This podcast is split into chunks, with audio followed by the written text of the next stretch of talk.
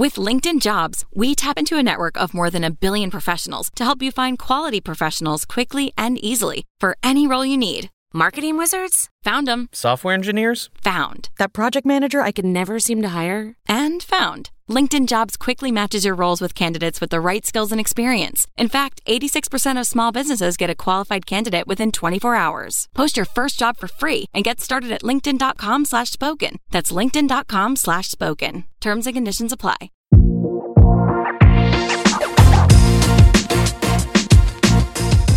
Behind the Knife, the surgery podcast.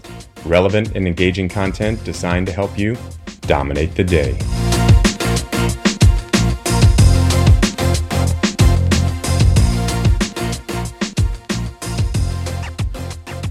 Welcome back to another episode of Behind the Knife. Today we want to start by introducing our newest premium product, the Vascular Surgery Oral Board Review course.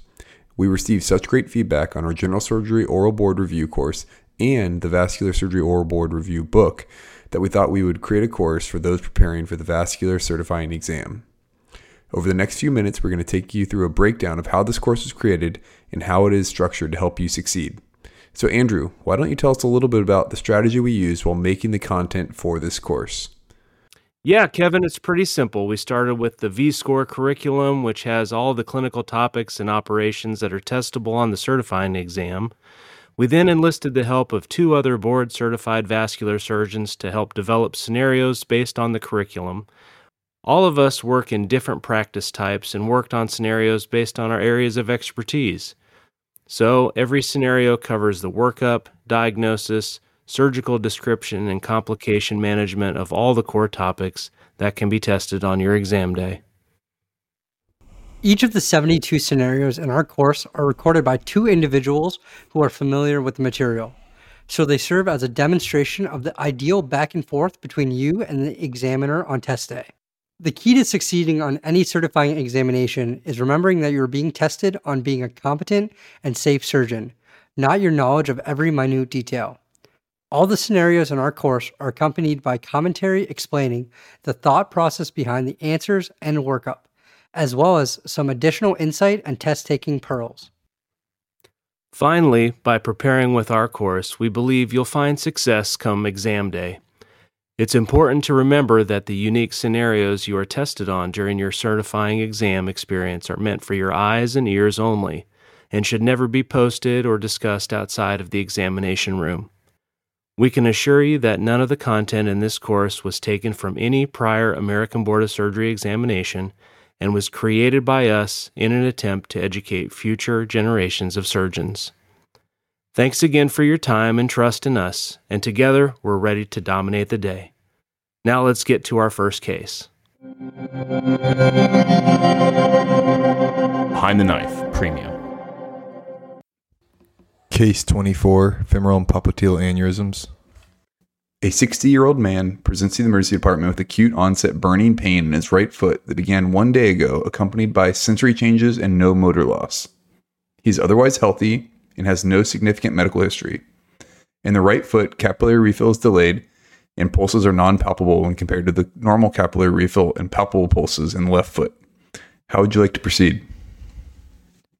With a pronounced exam difference between the two extremities, I'm concerned for acute limb ischemia of the right leg. I perform a targeted history and physical exam focusing on prior occurrence of these symptoms, prior diagnosis of aneurysms, and the quality of pain. I'd also perform a heart, lung, abdomen, and peripheral vascular exam. He has never had this issue before and was never told that he has any aneurysms. The pain is sharp and constant, and his exam is as stated before. What workup would you start with? I'd begin with an ABI, and I'd also order a CTA abdomen and pelvis with bilateral lower extremity runoff. The ABI is 1 on the left and 0.3 on the right. The CTA shows a normal aorta and inline flow through his right lower extremity until the popliteal artery. He has an occluded 3 centimeter popliteal artery aneurysm with no opacification of his tibial vessels. What would you like to do now? Given the fact that his outflow is compromised and he has Rutherford 2A acute limb ischemia, I would begin by systemically heparinizing him and perform an emergent angiogram and attempt thrombolysis of the aneurysm to reestablish tibial flow.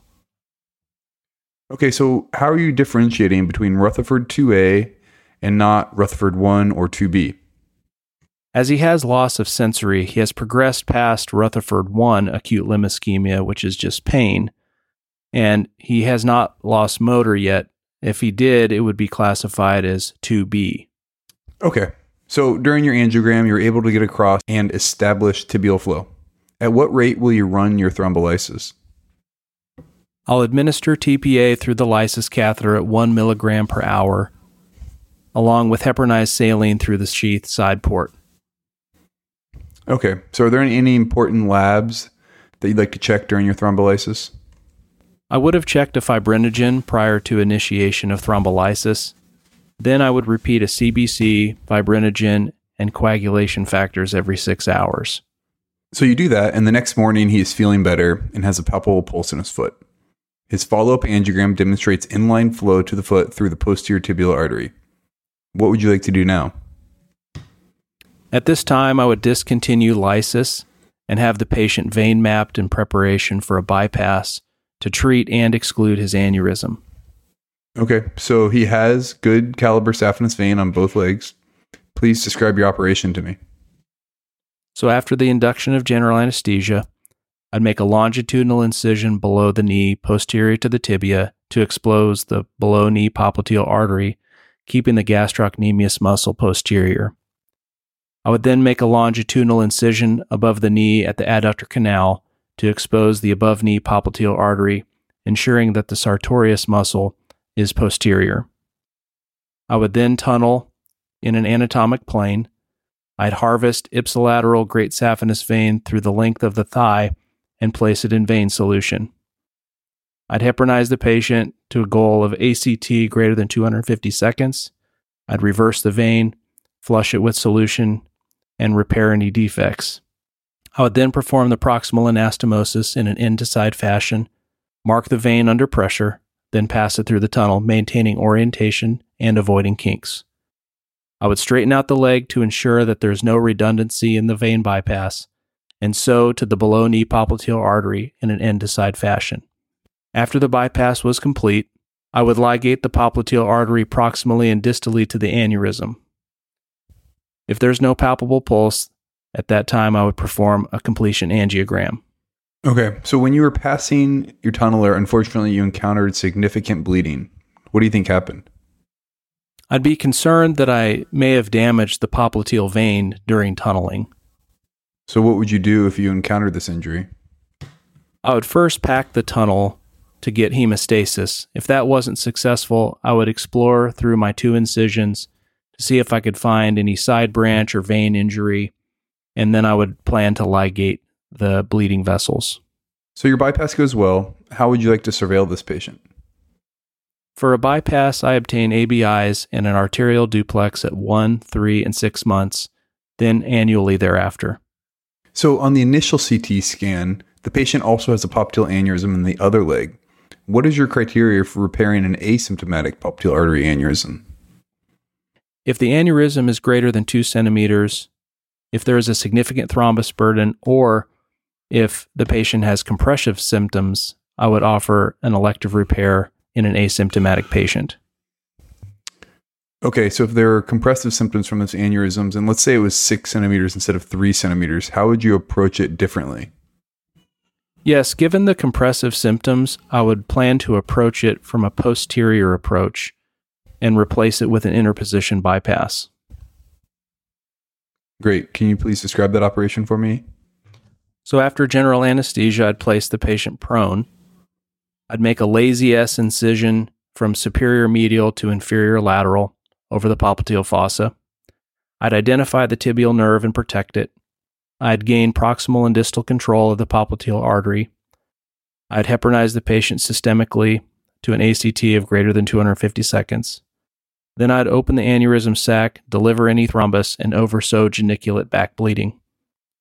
I would then perform an interposition bypass with ringed PTFE, then close the aneurysm sac over the graft. I would close the incision over a drain and check distal pulses. So let's say this patient was not a great open surgical candidate. How would you approach the repair in this situation? If the patient did not have significant compressive symptoms, I'd offer an endovascular repair with placement of a covered self expanding stent graft. Okay, are there anything that can help us predict how well an endovascular popliteal aneurysm repair will go and kind of what the patency of it will be? Yes, so the quality of the tibial vessel runoff has been correlated with patency. Let's say you're dealing with a common femoral artery aneurysm now. What is your size criteria for fixing this? I treat femoral artery aneurysms when they are greater than 25 millimeters in size. Okay, so let's say it's an aneurysm that's 3.7 centimeters and extends the femoral bifurcation. What's an approach you could take to this one? So, in that case, I would plan to perform an external iliac to superficial femoral artery bypass with ringed PTFE with a jump graft bypass to the profunda femoris artery. Be sure to listen to Part B for high yield commentary and other tips and tricks.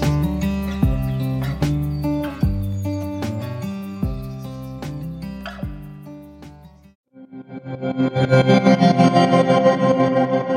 the Knife Premium. Case 24 Femoral and popliteal aneurysms.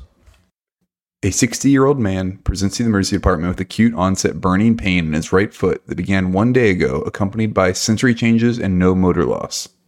He's otherwise healthy and has no significant medical history. In the right foot, capillary refill is delayed and pulses are non palpable when compared to the normal capillary refill and palpable pulses in the left foot. How would you like to proceed? With a pronounced exam difference between the two extremities, I'm concerned for acute limb ischemia of the right leg. I'd perform a targeted history and physical exam focusing on prior occurrence of these symptoms, prior diagnosis of aneurysms, and the quality of pain. I'd also perform a heart, lung, abdomen, and peripheral vascular exam. Even in cases where the diagnosis may seem obvious, slow down and make sure to ask targeted questions in relation to acute and chronic limb ischemia and the etiology. Acute limb ischemia from cardiac embolus due to AFib or known abdominal aortic aneurysm with thrombus can change your management. These are likely checkboxes for the examiner to give you credit in regard to obtaining a focused but detailed history. He has never had this issue before and was never told that he has any aneurysms. The pain is sharp and constant, and his exam is as stated before. What workup would you start with? I'd begin with an ABI, and I'd also order a CTA abdomen and pelvis with bilateral lower extremity runoff. When dealing with limb or life threatening emergency, have a low threshold to order a CTA, as you can likely get the most amount of information the quickest and allows for adequate surgical planning. The ABI is 1 on the left and 0.3 on the right. The CTA shows a normal aorta and inline flow through his right lower extremity until the popliteal artery. He has an occluded 3 centimeter popliteal artery aneurysm with no opacification of his tibial vessels. What would you like to do now? Given the fact that his outflow is compromised and he has Rutherford 2A acute limb ischemia, I would begin by systemically heparinizing him and perform an emergent angiogram and attempt thrombolysis of the aneurysm to reestablish tibial flow. Although some may consider it controversial, a thrombosed popliteal aneurysm with acute limb ischemia and Rutherford 2B ischemia is one clinical scenario where an attempt at lysis and advanced ischemia is acceptable. This is because when the popliteal aneurysms occlude, they tend to obliterate the tibial outflow. Thrombolysis can help establish tibial runoff for future interventions. Okay, so how are you differentiating between Rutherford 2A and not Rutherford 1 or 2B?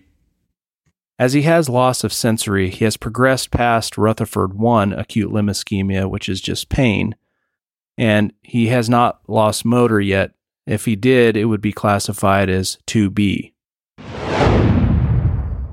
Rutherford classification may seem too simple for the boards, but knowing the difference between 1, 2A, 2B, and 3 will help you alter your management algorithm.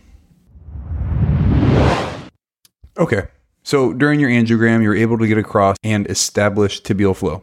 At what rate will you run your thrombolysis?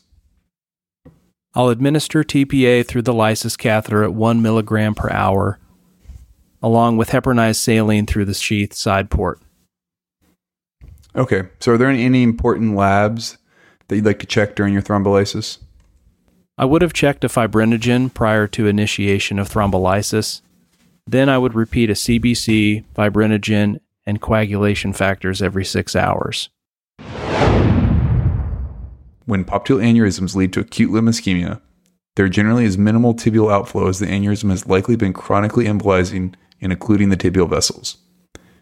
For this reason, if you do not have motor loss, lysis is generally the best option in order to open the tibial outflow to allow any final repair. Do not forget to mention one of the critical aspects of lysis treatment, which is close observation in the ICU to observe for bleeding at the access sites or in the brain. So you do that, and the next morning he is feeling better and has a palpable pulse in his foot. His follow up angiogram demonstrates inline flow to the foot through the posterior tibial artery. What would you like to do now? At this time, I would discontinue lysis and have the patient vein mapped in preparation for a bypass to treat and exclude his aneurysm. Okay, so he has good caliber saphenous vein on both legs. Please describe your operation to me. So, after the induction of general anesthesia, I'd make a longitudinal incision below the knee, posterior to the tibia, to expose the below knee popliteal artery, keeping the gastrocnemius muscle posterior. I would then make a longitudinal incision above the knee at the adductor canal to expose the above knee popliteal artery, ensuring that the sartorius muscle is posterior. I would then tunnel in an anatomic plane. I'd harvest ipsilateral great saphenous vein through the length of the thigh and place it in vein solution. I'd heparinize the patient to a goal of ACT greater than 250 seconds. I'd reverse the vein, flush it with solution, and repair any defects. I would then perform the proximal anastomosis in an end to side fashion, mark the vein under pressure, then pass it through the tunnel, maintaining orientation and avoiding kinks. I would straighten out the leg to ensure that there is no redundancy in the vein bypass, and sew to the below knee popliteal artery in an end to side fashion. After the bypass was complete, I would ligate the popliteal artery proximally and distally to the aneurysm.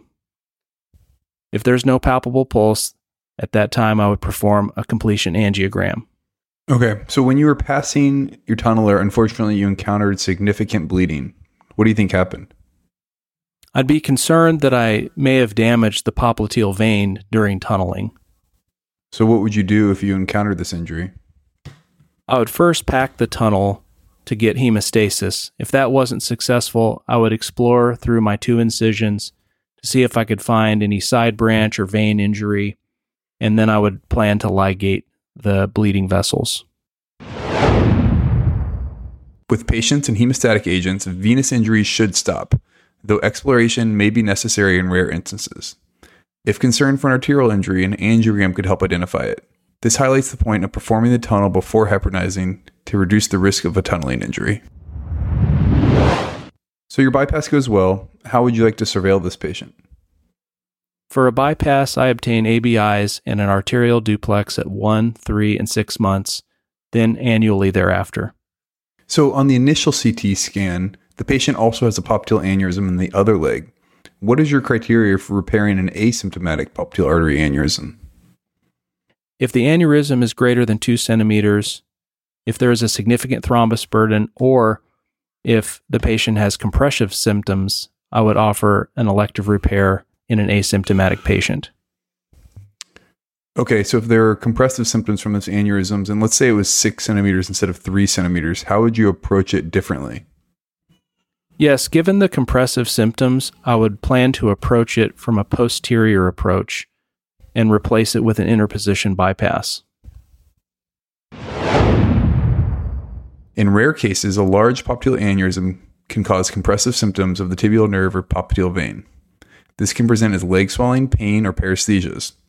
In these situations, it is critical to not just bypass, but to excise the compressive aneurysm. Great. Can you please describe that operation for me? So, after general anesthesia, I'd place the patient prone. I'd make a lazy S incision from superior medial to inferior lateral over the popliteal fossa. I'd identify the tibial nerve and protect it. I'd gain proximal and distal control of the popliteal artery. I'd heparinize the patient systemically to an ACT of greater than 250 seconds. Then I'd open the aneurysm sac, deliver any thrombus, and oversew geniculate back bleeding. I would then perform an interposition bypass with ringed PTFE, then close the aneurysm sac over the graft. I would close the incision over a drain and check distal pulses. So let's say this patient was not a great open surgical candidate. How would you approach the repair in this situation? If the patient did not have significant compressive symptoms, I'd offer an endovascular repair with placement of a covered self expanding stent graft. Okay, are there anything that can help us predict how well an endovascular popliteal aneurysm repair will go and kind of what the patency of it will be? Yes, so the quality of the tibial vessel runoff has been correlated with patency. For the boards, I would not perform a stent graft repair of a popliteal aneurysm unless there's at least two vessel inline flow to the foot. The rate of thrombosis is too high with a single vessel runoff. This emphasizes the point of a successful lysis or mechanical thrombectomy at presentation to help preserve tibial runoff. Let's say you're dealing with a common femoral artery aneurysm now. What is your size criteria for fixing this? I treat femoral artery aneurysms when they are greater than 25 millimeters in size. Okay, so let's say it's an aneurysm that's 3.7 centimeters and extends to the femoral bifurcation. What's an approach you could take to this one?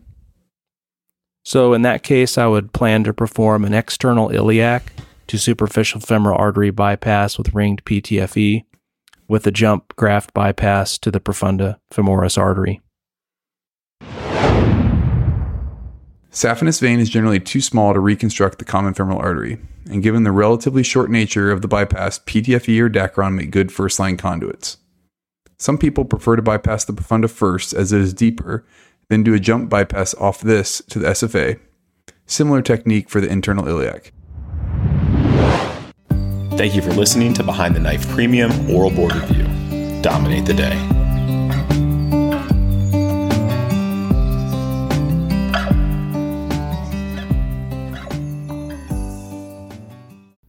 Be sure to check out our website at www.behindtheknife.org for more great content. You can also follow us on Twitter at Behind the Knife and Instagram at Behind the Knife Podcast. If you like what you hear, please take a minute to leave us a review.